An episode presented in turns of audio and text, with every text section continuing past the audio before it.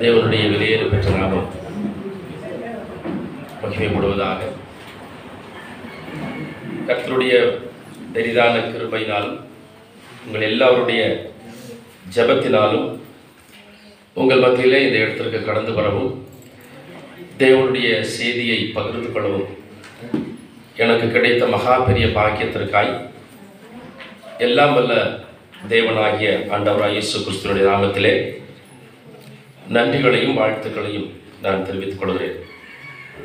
விசேஷமாய் இந்த வேளையிலே தேவ செய்தியை கொடுப்பதற்கும் இந்த ஊழியத்தை செய்வதற்கும் என்னை அழைத்த திருச்சபையின் ஊழியர் மதிப்பிற்குரிய திரு ஆமோஸ் அங்கிள் அவர்களுக்கும் உடைய குடும்பத்தாருக்கும் இரண்டு திருச்சபையின் சார்பாய் கூடியிருக்கக்கூடிய மூப்பர்களுக்கும் அதுபோல உதவிக்காரர்களுக்கும் அனைத்து விசுவாச குடும்பத்திற்கும் என்னுடைய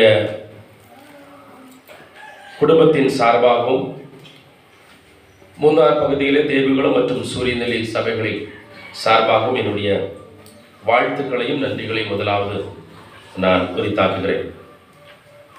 நேற்றைய தினம் திருப்பூர் பட்டணத்திற்கு கடந்து வரும் பொழுது என்னுடைய நினைவுகள் ஏறக்குறைய ஆயிரத்தி தொள்ளாயிரத்தி தொண்ணூற்றி ஆறுக்கும் தொண்ணூற்றி எட்டுக்கும் இடையிலே நடந்த சம்பவத்தை நோக்கி கடந்து சென்றது.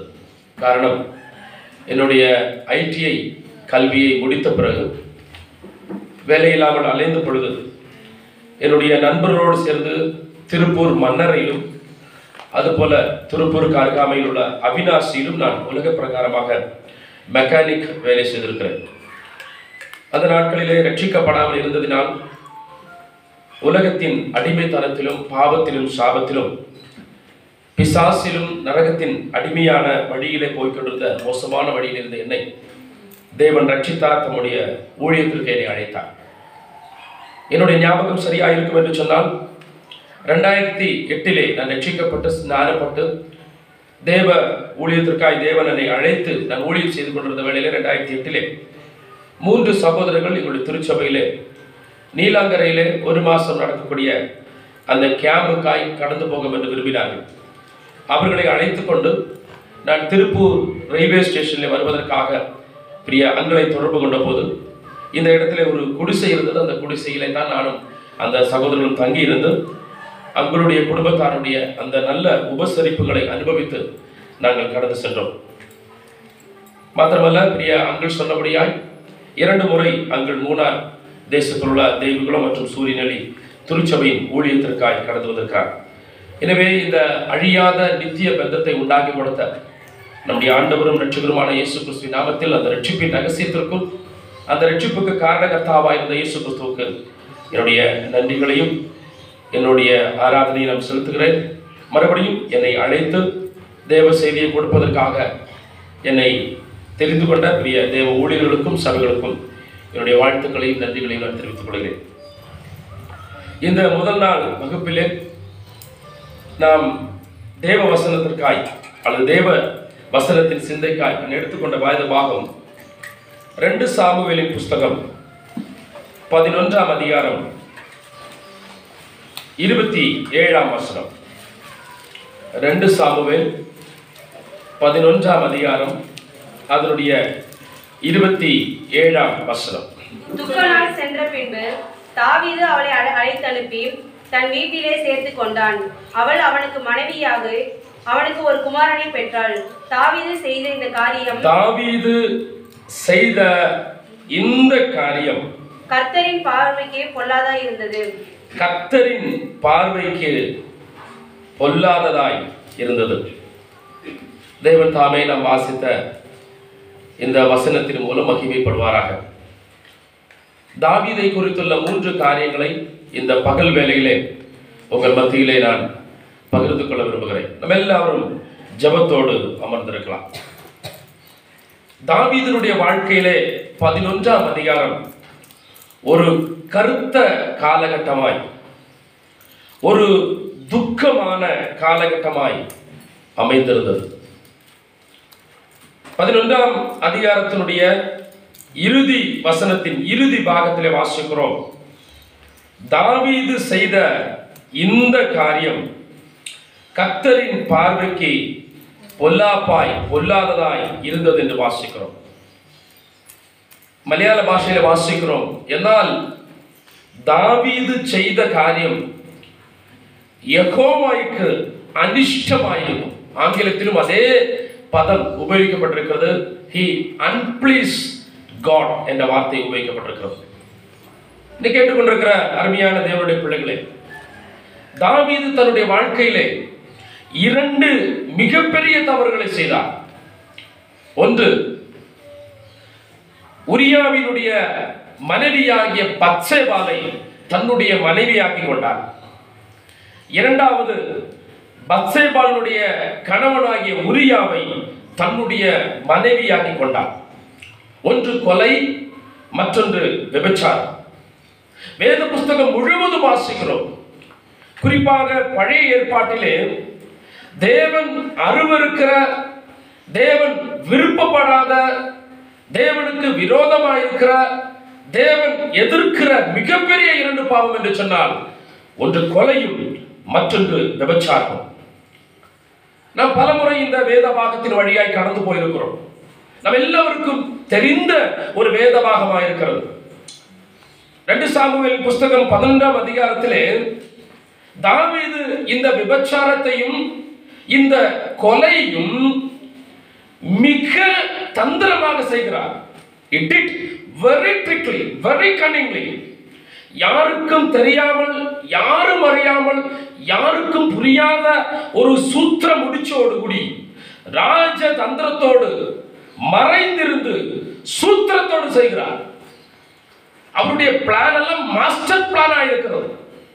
மிக ரகசியமாய் குறுக்கு வழியிலே குறுகிய வழியிலே இந்த காரியத்தை செய்கிறார். நான் பதினொன்றாம் அதிகாரத்தை பரிசோதித்து பார்த்தால் இந்த விஷயத்திலே அவர் உலக பிரகாரமாய் மிகப்பெரிய வெற்றி அடைகிறார். மிகப்பெரிய ஒரு விஜயத்தை தழுவுகிறார். ஒருவேளை இதெல்லாம் செய்து முடித்த பிறகு தன்னுடைய மனதிலே ஒரு புஞ்சிரி ஒரு ஆஸ்வாசம். யாரும் பார்க்கவில்லை. யாரும் அறியவில்லை. யாருக்கும் தெரியாது யாருக்கும் புரியாது பதினொன்றாம் அதிகாரம் தாவீதுடைய விளையாட்டா இருந்தது தாவீதுடைய சூத்திர மந்திரமா இருந்தது ஆனால் இறுதியில வாசிக்கிறோம் தாவீது செய்த இந்த காரியம் கர்த்தரின் பார்வைக்கு வந்தது என்று வாசிக்கிறோம். தாவீது செய்த இந்த காரியம் கர்த்தருடைய பார்வைக்கு வந்தது என்று வாசிக்கிறோம். அருமையான தேவனுடைய பிள்ளைகளே மலையாளத்திலே இந்த வசனம் தொடங்கும் போது என்னால் தாவீது செய்தது.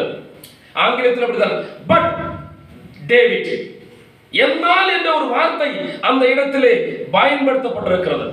அருமையான தேவனுடைய பிள்ளைகளே ஒருவேளை நாம் செய்கிற பாவங்களை யாரும் பார்க்கவில்லை யாருக்கும் தெரியவில்லை யாரும் புலப்படவில்லை யாரும் காணவில்லை யாரும் அறிந்திருக்கவில்லை என்று ஒருவேளை நாம் சிறிய பெரிய பாவங்களை செய்யலாம்.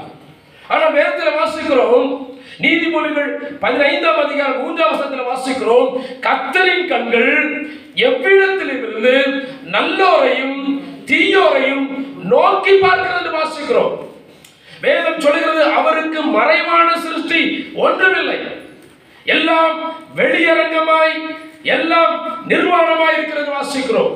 நூற்றி முப்பத்தி ஒன்பதாம் சங்கீதத்திலே நாம் எங்கிருந்தாலும் நம்மை காணக்கூடிய அறியக்கூடிய ஒரு கத்தர் இருக்கிறார் என்பதை உணர்வோடு நாம் வாழ வேண்டும். முதலெல்லாம் ஏர்போர்ட்டு சீ ஃபோர்ட்டு அது போல பெரிய பெரிய ரயில்வே ஸ்டேஷன் பெரிய பெரிய பஸ் ஸ்டாண்டுகளை தான் சிசிடிவி கேமரா வைத்திருப்பார்கள். இப்பொழுது பட்டி தொட்டி எல்லாம் எல்லா டெக்ஸ்டைலும் எல்லா பட்டிக்கடையிலும் எல்லா கிராமங்களிலும் பட்டணங்களிலும் நிசாரமாய் சிசிடிவி இருக்கிறது கண்காணிப்பு கேமரா இருக்கிறது. என்னை கேட்டுக்கொண்டிருக்கிற என் அன்பு தேவனுடைய பிள்ளையே ஒருவேளை பகலில் ஆள சூரியனையும் இரவில் ஆள சந்திரனையும் கோடான கோடி பூகோளங்களையும் நட்சத்திரங்களையும் படைத்த தெய்வத்தினுடைய கண்கள் கண்கள் உங்கள் மீதும் என் மீதும் பதிந்திருக்கிறது என்ற ஒரு மனோபாவத்தோடு நீங்களும் நான் வாழ வேண்டும். எனவே இந்த இருபத்தி ஏழாம் வருஷத்துடைய இறுதி பகுதியின் மூலமாய் நாம் கற்றுக்கொள்ளக்கூடிய பாடம் என்ன? நாம் செய்கிற எவ்வளவு பெரிய பாவமா இருந்தாலும் எவ்வளவு சராசரி சாதாரண பாவங்களா இருந்தாலும் ஈவன் சிறிய பாவங்களா இருந்தாலும் தேவனுடைய சமூகத்திற்கு அல்லது தேவனுடைய பார்வைக்கு அது கடந்து வரும் பொழுது தேவன் அதை பார்க்கிறார் என்பது மாத்திரமல்ல அது தேவனுக்கு விரோதமாய் செய்யப்படுகிற பாவமாய் இருக்கிறது. நாம் செய்கிற எந்த பாவமும் அது தேவனுக்கு விரோதமாய் செய்கிற பாவம் என்ற உணர்வு நமக்கு இருக்க வேண்டும்.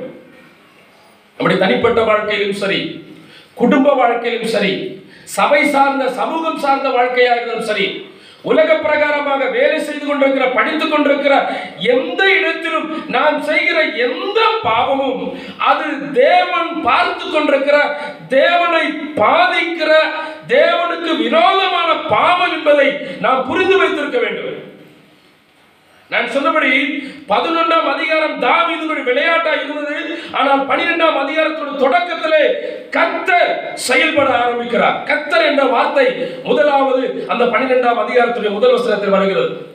அது மாத்திரமல்ல அதனுடைய ஒன்பதாவது வசனத்தில் வாசிக்கிறோம். கத்தருடைய பார்வைக்கு பொல்லாப்பான இந்த காரியம் என்று வாசிக்கிறோம். அதனுடைய பிற்பகுதியில் வாசிக்கிறோம். தேவனுடைய வார்த்தையை நீ அசட்டை பண்ணி என்று வாசிக்கிறோம். பத்தாம் வசனத்தில் துவக்க பாகத்தில் வாசிக்கிறோம். இப்பொழுதும் நீ தேவனை நீ என்னை அசட்டை பண்ணி என்று வாசிக்கிறோம். எனவே பதிமூன்றாம் வசனத்திலே தாவீது அறிக்கை செய்து சொல்கிற வார்த்தை நான் கர்த்தருக்கு விரோதமாய் பாவம் செய்தேன் என்று சொல்கிறார். நமக்கு ரெண்டாயிரத்தி தெரியும் ஐம்பத்தி ஒன்றாம் சகிதம் தாவீது பச்சைபாலுடைய பாவத்திற்கு உட்பட்ட பின்பு நாத்தான் தீர்க்கதரிசி பாவத்தை உணர்த்தின போது அந்த பாடின சங்கீதத்திலே தாவீது இந்த நல்ல திருச்செறிவோடு சொல்கிறார் நான் தேவரை உமக்கு விரோதமாகவே பாவம் செய்தேன். I have sin against thee alone என்று சொல்கிறார்.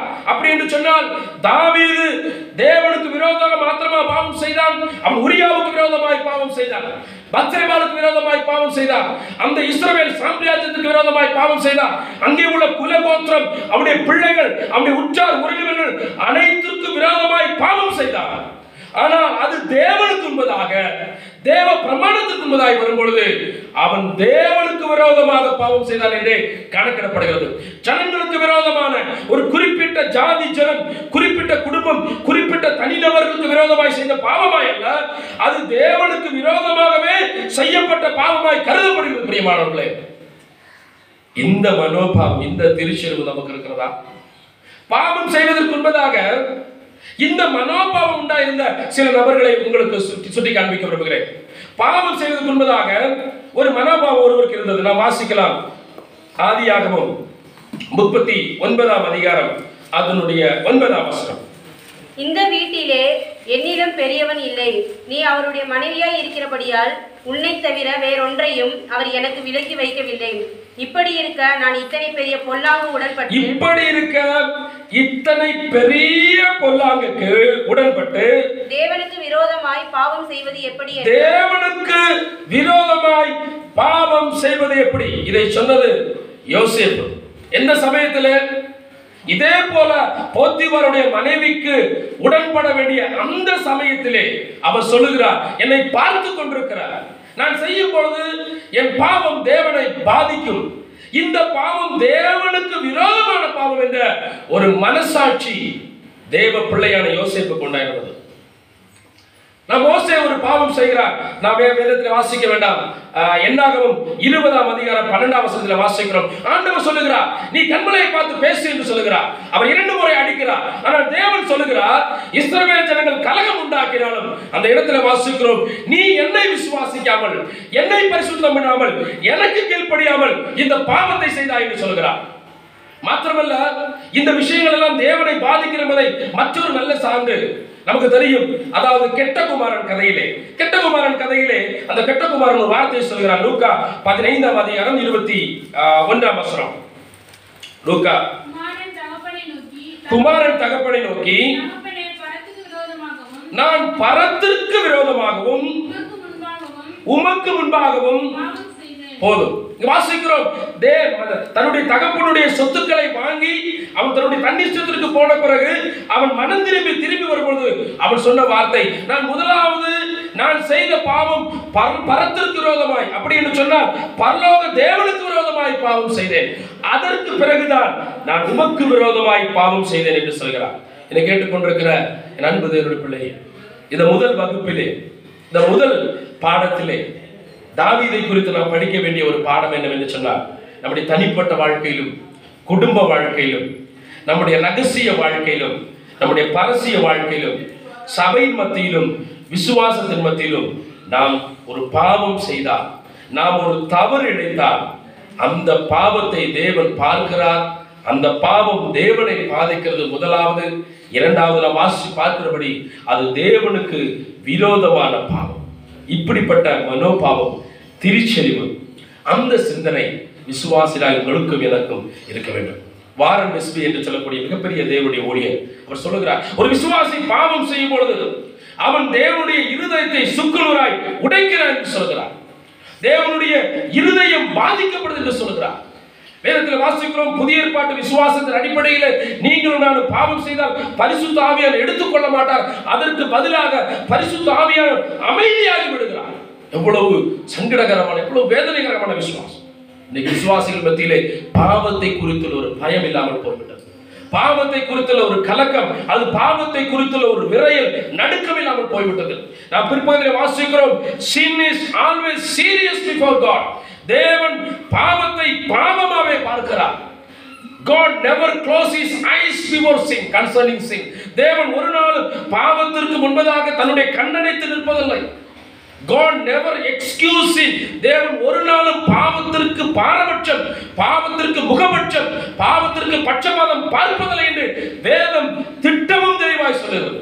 எனவே முதலாவது நீங்களும் நானும் இந்த தாவிதனுடைய வாழ்க்கையில் கற்றுக்கொள்ளக்கூடிய முதல் பாடம் நாம் பாவம் செய்யும் பொழுது நாம் குற்றம் செய்யும் பொழுது நாம் தவறு செய்யும் பொழுது அது பெரிதாக இருக்கட்டும் சராசரி சாதாரணமான பாவம் இருக்கட்டும் ஒருவேளை சின்ன பாவமாக இருக்கட்டும் எந்த பாவத்தையும் தேவனுடைய கண்கள் பார்க்கிறது என்றும் அந்த பாவம் தேவனை பாதிக்கிறது என்றும் அந்த பாவம் நான் ஒருவேளை மற்றவருக்கு விரோதமாக செய்யும் பொழுது அது மற்றவர்களை விட அது தேவனுடைய இதயத்தை தேவனுடைய மனசை நம்மை அழைத்தவரை அபிஷேகித்தவரை நமக்கு வேண்டி சிலுவையிலே மறித்த அந்த ரட்சகரை அந்த சிருச்சிதாவை பாதிக்கிறது என்ற ஒரு திருச்செறிவு முதலாவது நம்முடைய இதயத்தில் உண்டாகும். முதலாவது நம்முடைய மனதில் உண்டாகும். இரண்டாவது ஒரு காரியத்தை சொல்லிக்கொள்ள விரும்புகிறேன். பன்னிரெண்டாம் அதிகாரம் அதனுடைய ஐந்தாம் வசனத்தையும் ஆறாம் வசனத்தையும் நாம் இரண்டாவது பாடமாக எடுத்துக்கொள்ளலாம். ரெண்டு சாமுவேல் பன்னிரெண்டாம் அதிகாரம் ஐந்தாம் வசனத்தையும் ஆறாம் வசனம் அப்பொழுது தாவீது அந்த மனுஷன் மேல் மிகவும் கோபம் கொண்டவனாகி நாத்தானை பார்த்து இந்த காரியத்தை செய்த மனுஷன் மரணத்திற்கு பாத்திரன் என்று. மரணத்திற்கு பாத்திரன் அடுத்து. என்று கர்த்தருடைய ஜீவனை கொண்டு சொல்கிறேன் அவன் இரக்கமற்றவனாய் இருந்து இந்த காரியத்தை செய்தபடினால் அந்த ஆட்டுக்குட்டிக்கான நாணத்தனை திரும்ப செலுத்த வேண்டும் என்றான். நாலத்தனையாக திரும்ப செலுத்த வேண்டும் என்று சொன்னார் அருமையான தேவனுடைய பிள்ளைகளே பாவம் செய்துவிட்டு கொலை செய்துவிட்டு விபச்சாரம் செய்துவிட்டு ரொம்ப அமைதியாய் சராசரி மனிதனைப் போல பரிசுத்தவானை போல நாட்டை ஆண்டு கொண்டிருக்கிறார் ஒரு பிரச்சனை கிடையாது. ரொம்ப யாருமே தெரியாதுங்கிற லெவலுக்கு அவர் பாட்டுக்கு சாதாரணமாக போய்கிட்டு இருக்கிறார். பன்னிரெண்டாம் வசனத்துடைய முதல் பகுதியில் வாசிக்கிறோம். கத்து நாத்தானை தாவீதினிடத்தில் அனு அனுப்பினார் என்று வாசிக்கிறோம். ஒரு நாளும் நம்முடைய பாவத்தை பார்த்து அமைதியா இருக்கிறது அல்ல. அது அறிக்கை செய்தால் பாவத்தை விட்டு விடுகிறவர் அல்ல. அறிக்கை செய்யும் வரை அந்த பாவத்தை விட்டு விடும் வரை தேவனுடைய சாநித்தியமும் தேவனுடைய சமூகமும் தேவனுடைய சன்னிதானமும் தேவனுடைய கிருமை நம்மை தொடர்ந்து கொண்டே வரும். வாசிக்கிறோம். தேவன் கர்த்தர் நாத்தானை தாவிதனிடத்தில் அனுப்பினார் என்று வாசிக்கிறோம். இங்கே ஒன்றாம் வசனம் முதல் நாம் நான்காம் வரை வசனம் வரை வாசிக்கிறோம். நாத்தான் தாவீதினிடத்தில் வந்து தன்னுடைய பாவத்தை உணர்த்துகிற சம்பவத்தை நாம் வாசிக்கிறோம். எப்படி உணர்த்துகிறார்? ஒரு ஓமையை சொல்கிறார். என்ன ஓமை வேதத்தில் வாசிக்கிறோம். அதனுடைய ஒன்று முதல் ஐந்து வரை உள்ள வசனத்தை வாசித்து பார்த்தால் நமக்கு நன்றே தெரியும். ஒரு பட்டணத்தில் இரண்டு மனிதர்கள் இருந்தார்கள். ஒன்று ஐஸ்வர்யவான் மற்றொருவன் தரித்திரவான். இரண்டாம் வசனத்தை வாசிக்கிறோம். ஐஸ்வர்யவானுக்கு அநேக ஆடு மாடுகள் வெகு திரளா இருந்தது என்றும். மூன்றாம் வசனத்தில் வாசிக்கிறோம். தரித்திரனுக்கோ ஒரே ஒரு சின்ன ஆட்டுக்குட்டி. அந்த ஆட்டுக்குட்டி தவிர வேற ஒன்றும் இல்லை அவனோடு கூட வளர்ந்து அப்பத்தை தின்று அவனோடு கூட படுத்துக் கொண்டிருக்கும். நான்கு அவசரத்தை வாசிக்கிறோம். ஐஸ்வர்யவானத்தில் ஒரு வழிப்போக்கன் வருகிறான். அவன் தன் அந்த வழிப்போக்கனுக்கு அந்த ஆ- ஆட்டை ஒன்றை பிடித்து பிடிக்க மறந்து அந்த ஆட்டுக்குட்டியை பிடித்து அவன் என்ன செய்கிறான்? திருடி அதை சமையல் செய்து அங்கே அந்த ஐஸ்வர்யவானுக்கு கொடுக்கிறான் என்ற அந்த ஓமை அவர் சொல்கிறான் அருமையான இந்த ஓமையை கேட்டவுடனே தாவீது என்ன சொல்லுகிறார்? தாவீது சொல்லுகிறார் ஐந்தாம் வருஷத்திலே அப்பொழுது தாவீது அவன் எதற்கு பாத்திரவான்? மரணத்திற்கு பாத்திரவான் என்று சொல்லுகிறார். இதை எதை வைத்து எதனுடைய அடிப்படையிலே அல்லது எதை அஹ், மையமாய் வைத்து சொல்லுகிறார்? தாவீதுக்கு தேவனுடைய நியாய விதி என்ன என்று தெரியும். தாவீதுக்கு தவறு செய்தால் அதனுடைய நியாய தீர்ப்பு என்ன என்று தெரியும். He knows rules and regulations. தேவனுடைய பிரமாணம் என்ன? தேவனுடைய நியாய விதி என்ன என்பதை அடிப்படையாக வைத்தே தாவீது சொல்லுகிறார். எந்த வசனத்தை வைத்து சொல்லுகிறார் தெரியுமா? நாம் வாசிக்கலாம். லேவியராகவும் இருபதாம் அதிகாரம் பத்தாம் வசனம். லேவியராகவும் இருபதாம் அதிகாரம் பத்தாம் வசனம். ஒருவன் பிறனுடைய மனைவியோட விபச்சாரம் செய்தால் பிறன் மனைவியோட விபச்சாரம் செய்த அந்த விபச்சாரனும் அந்த விபச்சாரியும் கொலை செய்யப்பட கடவர்கள். வாசிக்கிறோம். விபச்சாரம் செய்தால் அவன் கொலை செய்யப்பட வேண்டும். விபச்சாரம் செய்தால் அவன் கொலை செய்யப்பட வேண்டும். மாத்திரமல்ல இருபத்தி நாலாம் அதிகாரம் பதினேழாம் வசனம்.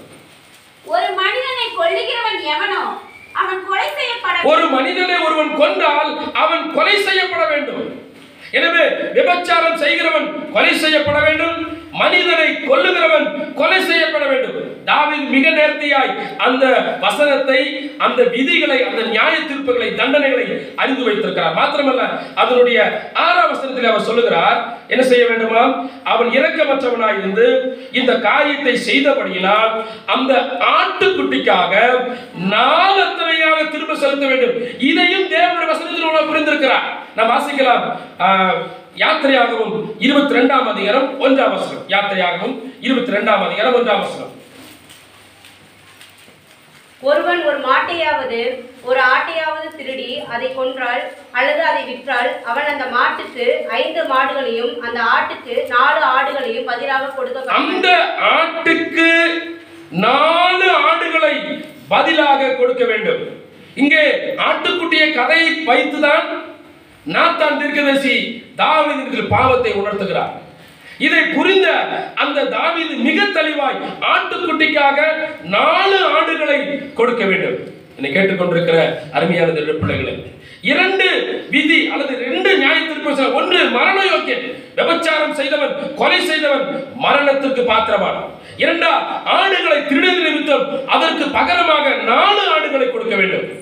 தாவீதும் இரண்டு பாவங்களை செய்தவர் ஒன்று கொலையும் மற்றொன்று விபச்சாரம் எனவே ரெண்டு ஃபோல்டாய் அல்லது இரட்டியான இரண்டு தண்டனை அனுபவிக்க வேண்டிய ஒரு நிலையிலே தாவீது தள்ளப்படுகிறார். எனவே நாம் ஏழாம் வசனத்தில் வாசிக்கிறோம் அப்பொழுது நாத்தான் தாவீதை நோக்கி நீயே அந்த மனிதன் வேற யாரும் இல்லப்பா அந்த மனிதன் நீயே என்று சொல்லுகிறார். மாத்திரமல்ல அதற்குரிய தண்டனைகளையும் நாத்தான் என்று சொல்லுகிறார். என்ன நடக்கிறது?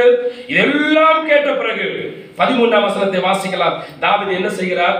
அப்பொழுது தாவீது நாத்தானிடத்தில் நான் கர்த்தருக்கு விரோதமாய் பாவம் செய்தேன். இங்க வாசிக்கிறோம் நான் கர்த்தருக்கு விரோதமாய் பாவம் செய்தேன். நான் கர்த்தருக்கு விரோதமாய் பாவம் செய்தேன். அருமையான பிள்ளைகளே தாவீது தேவ சமூகத்திலே அழுகிறார். தாவீது தேவ சமூகத்திலே அறிக்கை செய்கிறார். தாவீது தேவ சமூகத்திலே தன்னையே அர்ப்பணிக்கிறார். தாவீதினுடைய அநேக நல்ல சுபாவங்கள் வேதாமத்தில் குறிப்பிடப்பட்டிருக்கிறது. அதில் மிகப்பெரிய நல்ல சுபாவம் என்று சொன்னால் தாவீது ஒரு நாளும் தன்னுடைய பாவத்தை மறைக்கவில்லை. நீங்க வேதத்தில் முழுவதும் வாசித்து பார்த்தால் புரிந்து கொள்ள முடியும். விசேஷமாய் முப்பத்தி ரெண்டாம் சங்கீதத்திலும் அதுபோல ஐம்பத்தி ஒன்றாம் சங்கீதத்திலும் ஒரு நாளும் த லெஜண்டாய ராஜாவாய தேவனால் அபிஷேகம் பண்ணப்பட்ட தெரிந்து கொள்ளப்பட்ட அழைக்கப்பட்ட தாவீது பாவம் செய்யும் பொழுது ஒரு நாளும் தன்னுடைய பாவத்தை மறைக்கவில்லை. குறிப்பாய் பாவத்தை நியாயப்படுத்தவில்லை. அது மிக முக்கியமான காரியம். அவன் பாவம் செய்தான் ஆம் நான் பாவம் செய்தேன். குற்றம் செய்த ஆம் நான் குற்றம் செய்தேன் என்ற ஒரு மனோபாவம் அவருக்கு இருந்தது. வாசிக்கிறோம். பதிமூன்றாவது வருஷத்திலே அப்பொழுது தாவீது நாத்தானிடத்தில் நான் கர்த்தருக்கு விரோதமாய் பாவம் செய்தேன். தெளிவாய் புரிந்து கொண்டா கர்த்தரனை பார்த்திருக்கிறார். இந்த பாவம் கர்த்தரை பாதித்திருக்கிறது. இது கர்த்தருக்கு விரோதமான பாவம். எனவே நான் கர்த்தருக்கு விரோதமாய் பாவம் செய்தேன் என்று சொல்கிறார் என்னை கேட்டுக்கொண்டிருக்கிற என் அருமையான பிள்ளைகளே எந்த பாவத்தையும் தேவன் மன்னிக்கிறார் என்பதை இந்த வேத பாகத்தின் மூலம் நாம் புரிந்து கொள்ள முடியும். முதலாவது நாம் படித்தோம் எந்த பாவத்தையும் பார்க்கிறார் எந்த பாவம் தேவனை பாதிக்கிறது எந்த பாவம் கர்த்தருக்கு விரோதமான பாவம். இரண்டாவது எந்த பாவத்தையும் தேவன் மன்னிக்கிறார். ஸ்தோத்திரம். அப்படித்தானே வாசிக்கிறோம்? அதனுடைய அதனுடைய பிற்பகுதி வாசிக்கலாம். பதிமூன்றாம் வசனத்தை பிற்பகுதி வாசியுங்கள். No no ah yes Nathan ah, தாவீதை நோக்கி நீ சாகாதபடிக்கு கர்த்தர் உன் பாவத்தை நீங்க செய்தார். என்னை கேட்டுக்கொண்டிருக்கிற என் அருமையான தேவனுடைய பிள்ளைகளே மன்னிப்பதிலே நம்முடைய தேவனுக்கு நிகராய் ஒரு தேவன் இல்லை. மன்னிப்பதிலே நம்முடைய தேவனுக்கு அவதாரமாய் ஒரு அவதாரம் இல்லை. கண்ணீர் விட்டு தேவ சமூகத்தில் அழுது அறிக்கை செய்து அர்ப்பணித்த உடனே இங்க வாசிக்கிறோம் அவன் மன்னிப்பை பெற்றுக் கொள்கிறான் அவன் தேவனிடத்தில் இரக்கத்தை பெற்றுக் கொள்கிறான் அவன் தேவனிடத்தில் தயவையும் கருணையும் பெற்றுக் கொள்கிறான் வாசிக்கிறோம். நீ கேட்டுக்கொண்டிருக்கிற என் அன்பு தேவனுடைய பிள்ளைங்க எல்லாரும் வந்து சொன்னாங்க தொண்ணூற்றி ஐந்து சக சதமானம் ரட்சிக்கப்பட்டவர்கள் என்று அழகாக சொன்னார். ஒருவேளை ரட்சிக்கப்படாத யாராவது இந்த இடத்துல என்னுடைய வார்த்தையை தேவ செய்தியை கேட்டுக்கொண்டிருப்பீர்கள் என்று சொன்னால் இந்த மன்னிக்கிற தேவனிடத்தில் நீங்கள் கடந்து வர வேண்டும் என்று ஆண்டவர் விரும்புகிறார். ஆண்டவராக இயேசு கிறிஸ்து இந்த பூமியிலே வந்ததற்கான ஏக காரணம் நம்முடைய பாவங்களை மன்னிப்பதற்காக நம்மை பரலோகம் கொண்டு போவதற்காக பாவத்திற்கு பிராயச்சித்தமாய் பாவத்திற்கு பகரக்காரனாய் பாவத்தை மன்னித்து நம்மை விடுதலையாக்கி நம்மை சொர்க்கத்திற்கு கொண்டு போவதற்காகவே இயேசு கிறிஸ்து வந்திருக்கிறார். யாராவது பாவம் மன்னிக்கப்படாத யாராவது என்னை கேட்டுக்கொண்டிருக்கிறீர்களா? ஆண்டவராக இயேசு கிறிஸ்து சிலுவையிலே ஏழு வார்த்தைகளை சொல்கிறார். அதனுடைய முதலாவது வார்த்தை நாம் லூக்கா எழுதிய சுவிசேஷம் இருபத்தி மூன்றாம் அதிகாரம் முப்பத்தி நான்காவது வசத்தில் வாசிக்கிறோம். பிதாவே இவர்களை மன்னியும் என்று சொல்கிறார் கிறிஸ்தவ மார்க்கம் கிறிஸ்தவ வழி கிறிஸ்தவ வழிமுறை அது மன்னிப்பின் மார்க்கமாக காணப்படுகிறது. ஸ்ரீலங்காவிலே ஒரு அதிபரை கொலை செய்த ஒரு மனிதன் பிக்கோ என்ற ஒரு மனிதன் அவனுக்கு தூக்கு தண்டனை விதிக்கிறார்கள் ஆனால் அவர் இறுதியாய் சொல்லுகிறார் உனக்கு என்ன ஆசை என்று சொல்லும்போது சொல்லுகிறார் நான் இயேசுவை ஏற்றுக்கொண்டு நான் ஞானஸ்தானம் எடுக்க வேண்டும் என்று சொல்லுகிறார். அவர்கள் கேட்கிறார் நீ புத்த மத துறவி ஆகிவிட்டதே நீ புத்த மதத்தை சார்ந்தவனாரே நீ ஏன் இயேசுவை ஏற்றுக்கொள்ள வேண்டும்? அவர் சொல்லுகிறார் பாவ மன்னிப்பு இயேசு குருக்கள் மாத்திரம்தான் இருக்கிறது சொல்லுகிறார். அருமையான நெருப்பிலைகளே உலகத்தில் உள்ள சகல அவதாரங்களும் மனிதரை நல்லவர்களை காப்பாற்றும் கெட்டவர்களை அழிப்பதற்காக அவதாரங்கள் தோன்றும் பொழுது உலகத்தில் சகல அவதாரங்களும் கம்பும் கத்திமாய் இந்த மண்ணிலே வந்த பொழுது உலகத்தை மனிதனை நேசித்து மனிதனுடைய பாவ பரிகாரத்திற்காய் மனிதனுடைய மன்னிப்பிற்காய் வந்த ஏக ஆண்டவராக இயேசு கிறிஸ்து மாத்திரம்தான். எனவேதான் அலெக்சாண்டர் நெப்போலியன் சாக்ரட்டிஸ் பிளேட்டோ போன்றவர்கள் சொன்னார்கள் உலகத்தில் உள்ள எங்களுடைய சாம்ராஜ்யங்கள் எல்லாம் வாழும் கத்தியும் ஆயுதங்களாய் நிலை நின்றது.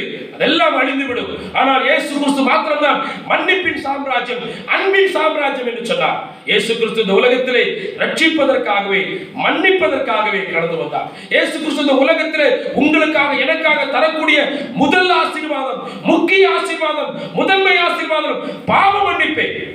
அருமையான நெருப்பிள்ளைகளே இந்த பாவ மன்னிப்பை பெற்றுக்கொள்ள வேண்டும் என்று தேவன் விரும்புகிறார். நமக்கு தெரிந்திருக்கிறபடி உலகத்தில் உள்ள எல்லா மனிதர்களும் பாவத்தை சுமந்து அலைகிறார்கள். பாவ வாரத்தை பெற்றுக்கொண்டு வாழ்ந்து கொண்டிருக்கிறார்கள். பாவத்தினால் மனிதன் இன்னைக்கு அழுது கொண்டிருக்கிறார் ஸ்லோகத்தில் சொல்லபடி பாவி இல்லொரு நரன் பூதலத்தில் கோப குணம் உண்டு சிசுவிலும் கூட.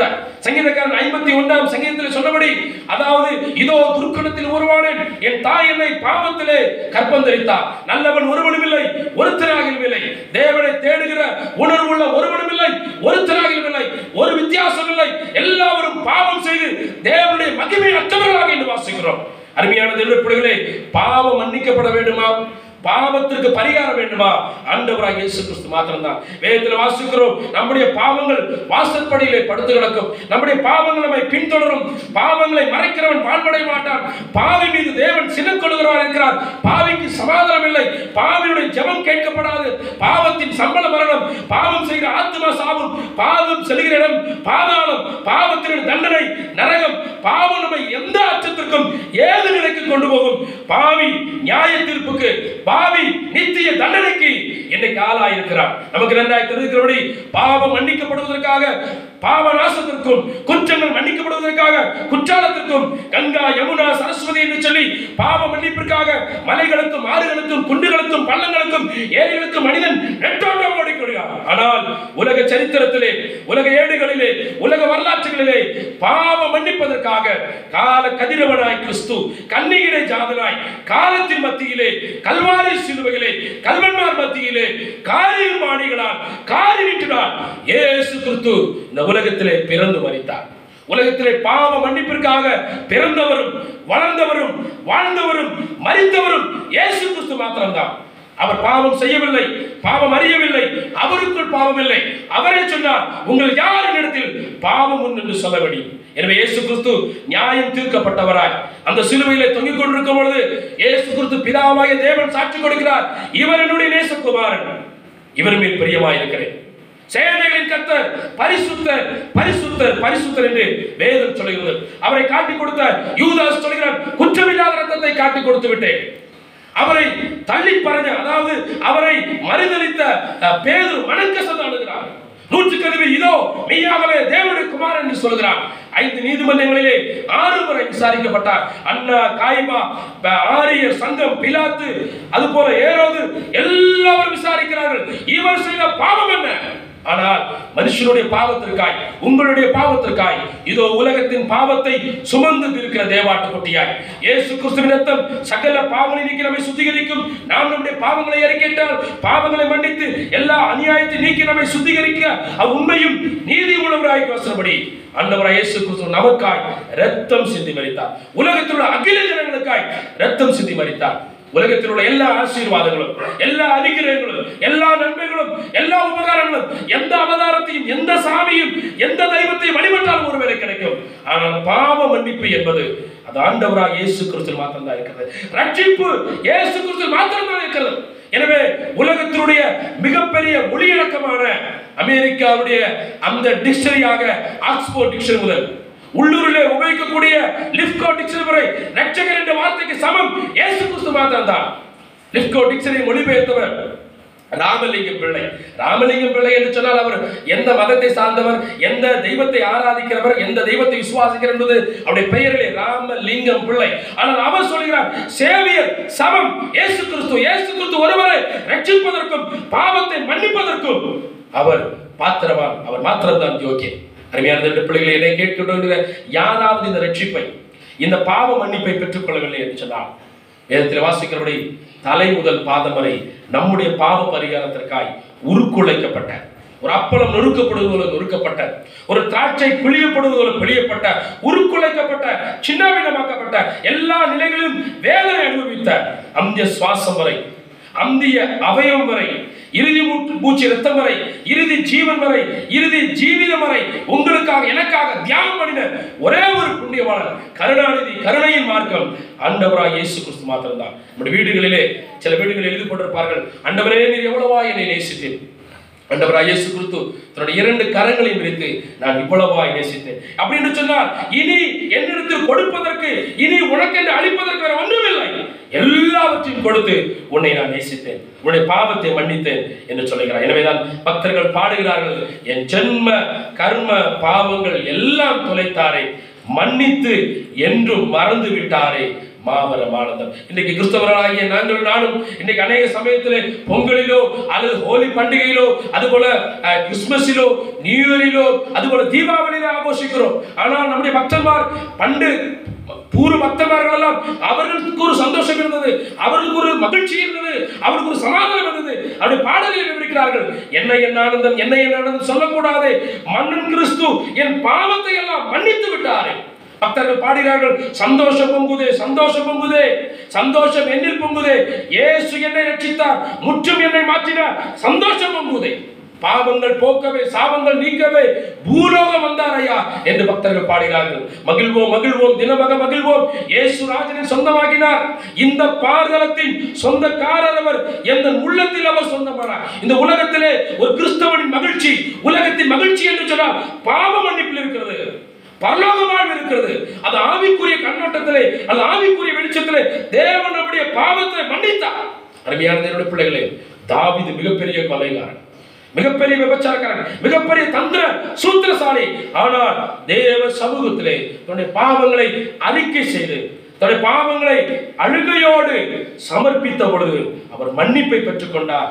தேவன் மனம் மனம் வருகிறார் என்று வாசிக்கிறோம்.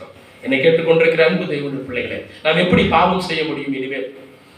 நாம் எப்படி ஒரு குற்ற கிருத்தியங்களில் ஒரு அக்கிரமங்களில் ஒரு தவறுகளில் ஈடுபட முடியும்? காரணம் வேதத்தில் வாசிக்கிறோம் அவர் மன்னிக்கிறதற்கு தயவு இருந்திருக்கிறார் என்று வாசிக்கிறோம். நூற்றி மூன்றாம் சங்கீதம் பத்தாம் வசனத்தில் வாசிக்கிறோம் நம்முடைய பாவங்களுக்கு தக்கதாய் செய்யாதவர் நம்முடைய அக்கிரமத்துக்கு தக்கதாய் சரி கட்டாதவர் என்று வாசிக்கிறோம். நூற்றி முப்பதாம் சங்கத்தில் மூன்றாம் வாசிக்கிறோம். அக்கிரமங்களை நீ கணக்கிட்டால் கவனித்திருப்பீரானால் யார் உமக்கு முன்பாக நிற்பார்? உமக்கு பயப்படும்படி பாவம் மன்னிப்பு இருக்கிறது வாசிக்கிறோம். நூற்றி நாற்பத்தி மூன்றாம் சங்கீதம் மூன்றாம் வசத்தில் வாசிக்கிறோம். தாவிது சொல்லுகிறார் ஜீவனுள்ள ஒருவனும் உமக்கு முன்பாக நீதிமான் அல்லாததினாலே அடியனை நியாயத்திற்க தீர்க்க பிரவேசியாதே என்று சொல்லுகிறார். நீ கேட்டுக்கொண்டிருக்கிற என் அன்பு தேவ பிள்ளைகளே ஒருவேளை ஏதாவது எந்த பல நிலைகளிலே பல கோணங்களிலே பல சந்தர்ப்பங்களிலே பல சூழல்களிலே அறிந்தோ அறியாமலோ தெரிந்தோ தெரியாமலோ நம்முடைய வாழ்க்கையில எத்தனாவது ஒரு பாவம் பிரவேசிச்சிருக்கும் என்று சொன்னால் ஏதாவது ஒரு பாவத்தில் நாம் ஈடுபட்டு கொண்டிருக்கிறோம் ஒரு ரட்சிக்கப்பட்டவர்கள் ரட்சிக்கப்படாத இருப்பவர்கள் என்று சொன்னார் ஒரு நாளும் தேவ சமூகத்திலே நம்முடைய பாவத்தை நியாயப்படுத்தக்கூடாது. ஒரு நாளும் தேவ சமூகத்திலே நாம் பாவத்திற்கான ஒரு காரணத்தை சொல்லக்கூடாது. தேவ சமூகத்திலே அதை ஒத்துக்கொண்டு அழுகையோடு அர்ப்பணிப்போடு அறிக்கையோடு தேவ சமூகத்திலே நாம் ஒப்புக் கொடுக்க வேண்டும் என்று தேவன் விரும்புகிறார். ஒருவேளை ரட்சிக்கப்படும் பொழுது நம்ம எல்லா பாவத்தையும் அறிக்கை செய்ய வேண்டிய அவசியம் இல்லை. இங்க நாம் ரட்சிக்கப்பட்டிருக்கிறோம். ரட்சிக்கப்பட்ட நாம் அனைவருமே ரட்சிக்கப்படும் பொழுது நம்ம எல்லா பாவத்தையும் அறிக்கை செய்ய வேண்டிய அவசியம் இல்லை. அந்தவரே நான் ஒரு பாவியா இருக்கிறேன் என்று சொன்னால் அதுல எல்லா பாவமும் அடங்கி இருக்கிறது ஆண்டவரே நான் ஒரு பாவி என்று சொன்னால் பாவத்தில் பிறந்து பாவத்தில் வளர்ந்து ஜென்ம கர்ம பாவத்தை நான் ஒத்துக்கொள்கிறேன். ஆண்டவரே நான் பாவி என்ற ஒரே வார்த்தையிலே எல்லாம் அடங்கியிருக்கிறது. தேவனுடைய பாவத்தை மன்னிக்கிறார். ஆனால் ரட்சிக்கப்பட்ட பிறகோ ரட்சிக்கப்பட்ட பிறகோ அப்படின்னு சொன்னால் ஒரு விசுவாசி பாவம் செய்யும் பொழுதோ அருமையானவர்கள் போல வேதத்தில் வாசிக்கிறோம் ஏசு கிறிஸ்துவின் ரத்தம் சகல பாவம் நீக்கி நம்மை சுத்திகரிக்கும். என்ன செய்ய வேண்டும்? ஒன்றியவன் ஒன்றாம் அதிகாரம் ஏழாம் வசனத்திலே ஒன்றியவன் ஒன்றாம் அதிகாரம் ஒன்பதாம் வசனத்தில் வாசிக்கிறோம். நாம் நம்முடைய பாவங்களை அறிக்கையிட்டால் பாவங்களை மன்னித்து என்று வாசிக்கிறோம். அருமையான தேவனுடைய பிள்ளைகளை அதாவது ரட்சிக்கப்பட்ட ஒரு விசுவாசி இயேசு கிறிஸ்துவை ஏற்றுக்கொண்ட ஒரு விசுவாசி பாவம் மன்னிக்கப்பட்ட ஒரு விசுவாசி பரலோகத்தில் பெயரெழுதப்பட்ட விசுவாசி ஒரு நாளும் நாம் பாவத்தை அறிக்கை செய்யும் பொழுது ஹோல்சேல் பருவாடி இல்லை. அப்படின்னு சொன்னால் மொத்த கச்சவடம் இல்லை நாம் எந்த பாவம் செய்தோமோ அந்த பாவத்தை தேவ சமூகத்திலே அறிக்கை செய்ய வேண்டும். பர்சனலாய் பர்டிகுலராய் ஸ்பெசிபிக்காய் நாம் தேவ சமூகத்திலே அறிக்கை செய்ய வேண்டும். ஒன்று குறைந்த பதினொன்றாம் வகுப்பில் வாசிக்கிறோம். நம்மை நாமே நியாயம் தீர்த்தால் நாம் நம்மை நாமே நியாயம் தீர்த்தால் நாம் நிதானித்தால் நியாயம் தீர்க்கப்பட மாட்டோம். அருமையான ஒருவேளை நாம் நம்மை நிதானிக்கவிட்டால் தேவன் நம்மை நியாயம் தீர்ப்பார் ஒருவேளை நாம் நம்மை நிதானித்தால் தேவன் நம்மை நியாயம் தீர்க்க மாட்டார். நன்றாய் கவனிக்க வேண்டிய இந்த விஷயத்திலே இரண்டு பேரும் ஒரே பாவத்திற்காய் நியாயம் விதிக்க வேண்டிய அவசியம் இல்லை ஆனால் இரண்டு பேரும் யாராவது ஒருவர் நியாயம் தீர்த்தே ஆக வேண்டும். இரண்டு பேரும் நியாயம் தீர்க்க வேண்டிய அவசியம் இல்லை இரண்டு பேரும் நியாயம் தீர்க்காமல் இருக்கவும் முடியாது. எனிவன் ஷுட் ஜட்ஜ் ஒருவேளை நான் என்னை நியாயம் தீர்க்க வேண்டும். நான் என்னை நிதானிக்க வேண்டும். தேவன் நியாயம் தீர்க்காமல் இருக்க வேண்டும் என்று சொன்னார். ஒருவேளை நான் என்னை நிதானிக்காமல் நான் என்னையே நியாயம் தீர்க்கவில்லை என்று சொன்னால் தேவன் என்னை நியாயம் தீர்ப்பார் என்பதை முதலாவது நாம் புரிந்து கொள்ள வேண்டும். அப்படி என்று சொன்னால் என்னை கேட்டுக்கொண்டிருக்கிற என் அன்பு சகோதரி சகோதரி விசுவாசியாக நீங்களும் நானும் பாவம் செய்யும்பொழுது நமக்கு கொடுக்கப்பட்டிருக்கிற பரிசு சாவியானவர் பாவத்தை குறித்தும் நீதியை குறித்தும் நியாய தீர்ப்பை குறித்தும் கண்டித்து உணர்த்துகிறவர். ஒரு குற்றவாதத்தை கொடுப்பார் ஒரு பாவ உணர்வை நமக்கு கொடுப்பார் அந்த நேரத்தில் நாம் சொல்ல வேண்டும் ஆண்டவரே நான் இந்த விஷயத்திலே இந்த குறிப்பிட்ட விஷயத்திலே இந்த பர்டிகுலர் இந்த இந்த ஒரு குறிப்பிட்ட காரியத்திலே நான் தவறிவிட்டேன். நான் ஐ did mistake நான் பாவத்தை செய்திருக்கிறேன் என்று சொல்லி பரிசுத்த ஆவியானவரோடு நாம் சேர்ந்து சொல்ல வேண்டும். இது படித்தவர்கள் இருக்கிறார்கள். வேதாவ கல்லூரியிலும் அது போல மற்றுள்ள வேதாவ முகாமிலே படித்தவர்கள் இருப்பார்கள். நமக்கு ரெண்டாயிரம் தெரியும். கன்ஃபஸ் அறிக்கை என்ற வார்த்தை கிரேக்க பாஷையிலே ஹோமோ பிளஸ் லகோவோ சேம் ஸ்பீக் சேம் திங் அப்படி என்று சொன்னால் அதாவது என்ன செய்தோமோ அதை அப்படியே சொல்ல வேண்டும். பரிசுத்த ஆவியானவர் எந்த பாவத்தை குறித்து சுட்டி காண்பிக்கிறாரோ எந்த பாவத்தை உணர்த்துகிறாரோ எந்த பாவத்தை நமக்கு குற்றவாதத்தை கொடுக்கிறாரோ அதே பாவத்தை தேவ சமூகத்தில் கூறுவதுதான் ஹோமோ லகோவோ. அப்படின்னு சொன்னால் செய்ததை அப்படியே சொல்வது மலையாளத்தில் மிக தெளிவாய் சொல்லப்பட்டிருக்கிறது ஏற்றுவரிச்சல் നാം നമ്മുടെ പാപത്തെ ഏറ്റുപറയുമ്പോൾ അതിന്റെ അർത്ഥം നാം അതായത് ഞാൻ സം- മലയാള ഭാഷ സംസാരിച്ചുകൊണ്ടിരിക്കുമ്പോൾ ആ സംസാരിച്ച അത് സംസാരിക്കുന്ന ആ വിഷയത്തെ തന്നെ മറ്റൊരാൾ തർജ്ജിമ ചെയ്യുന്നു டிரான்ஸ்லேட் செய்கிறார் என்பது போலதான் ஏற்றுமறிச்சல் பரிசுத்த ஆவியானவர் சொல்லுகிற அதே காரியத்தை அப்படியே தேவ சமூகத்தில் ஒப்புக்கொண்டு அர்ப்பணித்து அறிக்கை செய்வதுதான் பாவ அறிக்கை அருமையான பிள்ளைகளை பரிசு தாவியானவர் சொல்லி பரிசு தாவியானவர் சுட்டி காண்பித்து பரிசு தாவியானவர் குற்ற உணர்வை ஏற்படுத்தி ஏதாவது நிலையிலே அறிக்கை செய்யாத பாவம் நம்முடைய வாழ்க்கையில் இருக்கிறதா? தனிப்பட்ட வாழ்க்கையிலே குடும்ப வாழ்க்கையிலே ரகசிய வாழ்க்கையிலே பரசிய வாழ்க்கையிலே. நான் சொன்னபடி இந்த மன்னிப்பின் அருள்நாதனிடத்தில் இந்த மன்னிப்பின் இடத்தில் தேவனிடத்தில் நான் கடந்து வரலாமா? அருமையான தேவ நம்முடைய தேவனை போல மறுபடியும் சொல்கிறேன் மன்னிப்பதற்கு தயவு இருந்த மன்னிக்கக்கூடிய தகுதியுள்ள ஒரு ஆண்டவர் அல்ல. முதல் முறை எப்படி மன்னித்தாரோ அதே போலதான் நூறாவது முறையை மன்னிக்கக்கூடிய கத்தர் எனவேதான் பேதனுடைய சரித்திரத்திலே நாம் வாசிக்கிறோம். அவன் பின்வாங்கி போனாலும் அவன் மீண்டும் மீன்பிடிக்க போனாலும் அவனை தேடி போன பக்தர்கள் பாடுகிறார்கள் ஓடி ஒளியும் பேதுருவையும் தேடி என்பாய் நோக்குகின்றான். அவன் ஓடி விழுகிறான். அந்த ஒரே ஒரு பார்வை அவனுடைய இதயத்தை உடைத்தது. மனக்கசப்பை கொண்டு வந்தது. அவன் மறுதளித்திலிருந்து அவன் மறுபடியும் மனம் திரும்ப ஏதுவாய் இருந்தது. ஓடி ஒளியும் பேதுருவையும் தேடி என்பாய் நோக்குகின்றார் அருமையான பிள்ளைகளே சிலுவையினால் மன்னிக்க முடியாத பாவம் ஏதாவது இருக்கிறதா? ஒரு கேள்வி. எந்த பாவம் நமக்கு மன்னிக்கப்படாது? பரிசுத்தாவிக்கு விரோதமாய் செய்யப்படுகிற பாவம் மன்னிக்கப்படாது. என்னுடைய கேள்வி விசுவாசி ரட்சிக்கப்பட்ட விசுவாசி பாவம் மன்னிக்கப்பட்ட விசுவாசியினுடைய எந்த பாவம் மன்னிக்கப்படாது? நீங்க சொல்லுங்க. மறுபடி சொல்றேன்.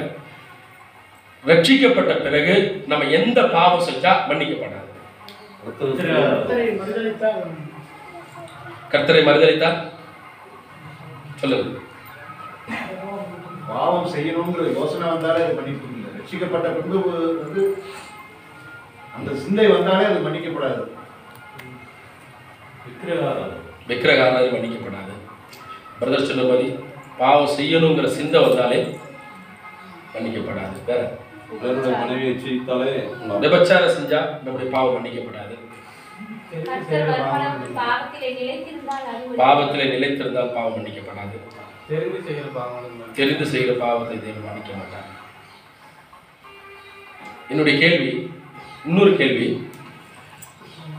ரட்சிக்கப்பட்டவன் எந்த பாவத்தை செய்வதற்கான வாய்ப்பு இருக்குதா? எந்த பாவத்தையும் கொலை விபச்சாரம் கொள்ளை அடிக்கிறது தற்கொலை பண்றது. நீங்க ஒரு உபதேசம். நம்முடைய பிரதரன் டாக்டரின் ஒரு ரட்சிக்கப்பட்ட விசுவாசி எப்பேற்பட்ட பாவத்தை செய்வானா? செய்வாங்கிறவங்கள கை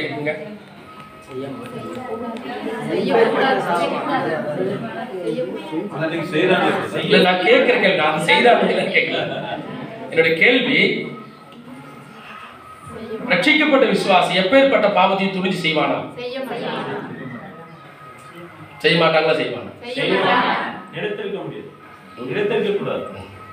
இல்ல நான் கேட்கிற அங்கிள் சொல்றது கரெக்ட் நான் கேட்கிற கேள்வி செய்வானா செய்ய மாட்டானா செய்வாங்க.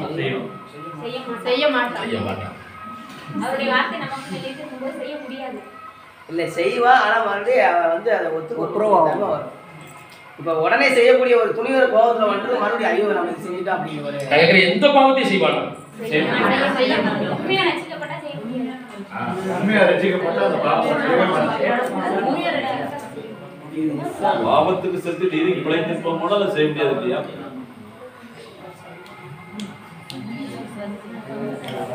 உண்மையா ரட்சிப்பு இருந்திருந்தால் பாவம் செய்வதற்கு முன்னாடி அவனுக்கு உணர்த்தப்படும். ஆமா உணர்த்தப்படும். அதெல்லாம் நான் இல்லைன்னு சொல்ல அதையும் தாண்டி செய்யக்கூடிய சுதந்திரத்தை தேவன் கொடுக்கிறார். அதாவது அந்த முடிவெடுக்கிறது நம்ம கையில் இருக்கு. நம்ம அதை தட்டி பண்ணிக்கிறோம் இது வேற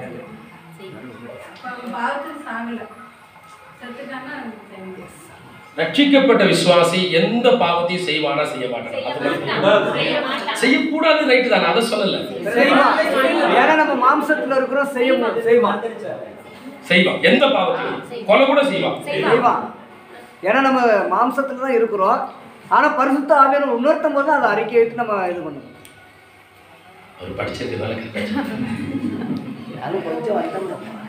அதாவது பிரதர் சொன்னபடி எந்த பாவத்தையும் செய்யக்கூடிய வாய்ப்புகள் நமக்கு இருக்கா இல்லையா? பிரதர் சொன்ன நம்ம சரீரத்துல இருக்கிறோம். இல்லையா? நம்ம தேவதூதர்களா? இல்ல. இயேசு கிறிஸ்துக்கு நிகரானவர்களா? இல்லவே இல்லை. நல்ல கவனிச்சுக்கோங்க. எந்த பாவத்தையும் செய்யக்கூடிய வாய்ப்பு யாருக்கு? இருக்கு இருக்குதா இல்லையா? செய்வானா மாட்டானா செய்வான். அப்படின்னு சொன்னால் நாம் செய்யாமல் இருப்பதே தேவனுடைய கிருபை. அவ்வளவுதான். தேவன் அதற்காய் நம்மளை பயன்படுத்தவில்லை. அதை அனுமதிக்கவில்லை அவன்தான் ரட்சிக்கப்பட்டவன் எந்த பாவத்தையும் செய்வான். பிரதர் சொன்ன மாதிரி அது முதலே கரெக்டாக சொன்னாங்க ஆட்கள். அப்படி பாவம் செஞ்சிருக்கிறாங்க? நிறைய பேர். செஞ்சிருக்கிறாங்க. எப்படி நம்ம இல்லைன்னு சொல்ல முடியும்? எப்படி நம்ம மறைக்க முடியும்? சரி ரெண்டாவது கேள்வி. எந்த பா- விசுவாசி செய்கிற எந்த பாவத்தை தேவன் மன்னிக்க முடியாது? பரிசுத்தாவின் விரோதமான பாவத்தை தேவன் மன்னிக்க மாட்டார். வேற? மற்ற தெய்வத்தை வழிபடுறதுனால நீங்கள் சொல்லுங்கள் நீங்க சொல்லுங்க நீங்களே சொல்லுங்க. ஒரு விசுவாசி எந்த பாவம் செஞ்சா தேவன் மன்னிக்க மாட்டாரு? ம் சொல்லுங்க. சொல்லுங்க யோசிக்கிறீங்க ஓகே. அருமையானவர்கள் நம்முடைய உபதேசத்தின்படி வேத உபதேசத்தின்படி நாம் செய்கிற எந்த பாவம் மன்னிக்கப்படும்? நல்லா கவனிச்சுக்கோங்க. எந்த பாவம் மன்னிக்கப்படும்? கல்வாரி சிலுவை மன்னிக்காத பாவம் இல்லை கல்வாரி ரத்தம் கல்வாரி தியாகம் கல்வாரி மரணம் அதுதான் அதனுடைய பெக்யூலர் அவ்வளவு இதாக பேசல. நான் ரட்சிக்கப்பட்ட பிறகு நீங்களும் நானும் செய்கிற அனைத்து பாவங்களும் மன்னிக்கப்பட்டிருக்கிறது. அப்படின்னு சொன்னால் கடந்த காலத்தில் செய்த செய்த எல்லா பாவங்களையும் தேவன் மன்னித்திருக்கிறார். நிகழ்காலத்திலே நாம் செய்த சகல பாவங்களை தேவன் மன்னித்திருக்கிறார். எதிர்காலத்தில் நாம் செய்ய போகிற சகல பாவங்களை தேவன் மன்னித்திருக்கிறார். அது எந்த மாற்று கருத்தும் இல்லை. கல்வாரி சிலுவையால் அவருடைய ரத்தத்தால் அவருடைய மரணத்தால் அவருடைய தியாகத்தால் மன்னிக்க முடியாத ஒரு பாவம் இந்த உலகத்தில் இல்லை. அதுதான் மிகப்பெரிய ஒரு காரியம். அது ஒரு லைசன்ஸா நம்ம எடுத்துக்கிற கூடாது. அதுக்கு அடுத்தது நான் அடுத்த இந்த விஷயத்தினுடைய மிக முக்கியமான கருத்தை நான் அடுத்த வகுப்பில் நான் வலியுறுத்த விரும்புகிறேன் தேவனுடைய கடந்த காலத்திலும் நிகழ்காலத்திலும் எதிர்காலத்திலும் செய்த எல்லா பாவத்தையும் எல்லா காலகட்டத்திலும் செய்த பாவத்திற்கு தேவன் மன்னிப்பை கொடுத்திருக்கிறார். தேவன் நிச்சயமாய் அறிக்கை செய்தாலும் அறிக்கை செய்ய வேண்டாம். தேவன் அதை மன்னிக்கிறார். அது அவருடைய பாகத்தில் இப்படி சகோதரி சொன்னாங்க. அதாவது பரிசுத்த ஆவியானவருக்கு விரோதமாய் செய்யப்படுகிற பாவம் மன்னிக்கப்படாது. இம்மையிலும் மறுமையிலும் அதனுடைய சரியான விளக்கம் அல்லது சரியான அர்த்தம் என்னவென்று சொன்னால் அது ஒரு விசுவாசிக்கு செய்யக்கூடிய பாவம் அல்ல. நன்றாக கவனிக்க வேண்டும். பாவத்தை குறித்து நீதியை குறித்து நியாய தீர்ப்பை குறித்து பரிசுத்த ஆவியான கண்டித்து உணர்த்தி அவனுடைய உள்ளத்திலே கிரியை செய்த பிறகும் அவன் ரட்சிக்கப்படவில்லை என்று சொன்னால் அது பரிசுத்த ஆவியான விரோதமாய் செய்யப்படுகிற பாவம். அதாவது ரட்சிப்பிற்கு ஏதுவான வழியை தேவன் ஆயத்தப்படுத்தி கொடுத்தோம். தேவன் உருவாக்கி கொடுத்தோம். தேவன் சரியா சரிபடுத்தி கொடுத்தோம். அந்த உணர்வையும் அந்த கிரியையும் தேவன் விசுவ அந்த குறிப்பிட்ட நபருக்கு அளித்தும் அவன் ரட்சிக்கப்படவில்லை என்று சொன்னால் அது பரிசுத்தாவியானருக்கு விரோதமான பாவம். இது விசுவாசி நீங்களும் நானும் செய்யக்கூடிய பாவம் இல்லை இதுதான் வேதபூர்வமான ஆதாரமும் வேதபூர்வமான அர்த்தமும் வேத அடிப்படையிலான உபதேசம். அருமையான நெருப்பிள்ளைகளே இந்த காலைகளிலே ஒருவேளை நாம் அறிக்கை செய்யாத பாவம் ஏதாவது இருக்கிறதா? என்ன சிந்தித்து பார்க்க வேண்டும். இப்படிப்பட்ட மன்னிக்கிற மறக்கிற மனமிறங்குற மன ம- மன்னிக்கிறதுக்கு தயப்படுத்திருக்கிற தேவனுடைய பிள்ளைகளாய் நீங்கள் நாளும் வாழ்ந்து கொண்டிருக்கிறோம். எனவே இந்த காலவேளையிலே இரண்டு காரியங்களை நாம் பார்த்தோம். ஒன்று எந்த பாவம்? ஒருவேளை பெரிய பாவமா இருக்கலாம் சிறிய பாவமா இருக்கலாம் சாதாரண சராசரி பாவமா இருக்கலாம். எந்த பாவத்தையும் தேவன் பார்க்கிறார். அந்த பாவத்தை அந்த அந்த பாவம் தேவனை முதலாவது பாதிக்கிறது அது மாத்திரமல்ல அது தேவனுக்கு விரோதமான பாவம் என்ற ஒரு உணர்வு நமக்கு இருக்க வேண்டும். இரண்டாவது பார்த்தோம் ரட்சிக்கப்பட்ட விசுவாசியை நம்முடைய பாவத்தை மன்னிக்கிற ஒரு தெய்வம் இருக்கிறார். அவருக்கு பயப்படும்படி அவரிடத்தில் மன்னிப்பு இருக்கிறது நூற்றி முப்பது மூன்றாம் வசத்தில் வாசிக்கிறோம். அப்படிப்பட்ட ஒரு ஆண்டவர் அப்படிப்பட்ட தெய்வம் நமக்கு இருக்கிறார். ஒருவேளை என்னை கேட்டுக்கொண்டிருக்கிற யாராவது ஒருவர் இந்த இயேசு கிறிஸ்துவை உண்மையாக ஏற்றுக்கொண்டு ரட்சிக்கப்படவில்லை என்று சொன்னார் தேவ சமூகத்தில் கண்ணீரோடு ஆண்டவரே நான் ஒரு பாவியா இருக்கிறேன். என்னுடைய பாவத்திற்காய் கல்வாரி சூழலில் மறித்தேன் ஆண்டவரே என்னுடைய பாவத்தை மன்னித்து என்னுடைய பிள்ளையாய் மாற்றும். இன்றைக்கு கர்த்தாவே நான் பாவ மன்னிப்பை பெற்றுக் கொள்கிறேன் என் பெயர் பரலோக ஜீவ புஸ்தகத்தில் எழுதப்பட்டும் என்ற அந்த கண்ணீரோடு மனம் திரும்ப வேண்டியது அவசியமாயிருக்கிறது. நம் அறிக்கை செய்கிற பாவத்தை தேவன் மன்னிக்கிறார். நாம் தேவ சமூகத்திலே அர்ப்பணித்து அழுகையோடு அறிக்கை செய்கிற பாவம் நிச்சயமாக தேவ சமூகத்திலே மன்னிக்கப்படும் எனவே காலையிலே சுருக்கமாக இரண்டு காரியத்தை பார்த்தோம். எந்த பாவம் பார்க்கிறார்? தேவனை பாதிக்கிறது தேவனுக்கு விரோதமான பாவம்.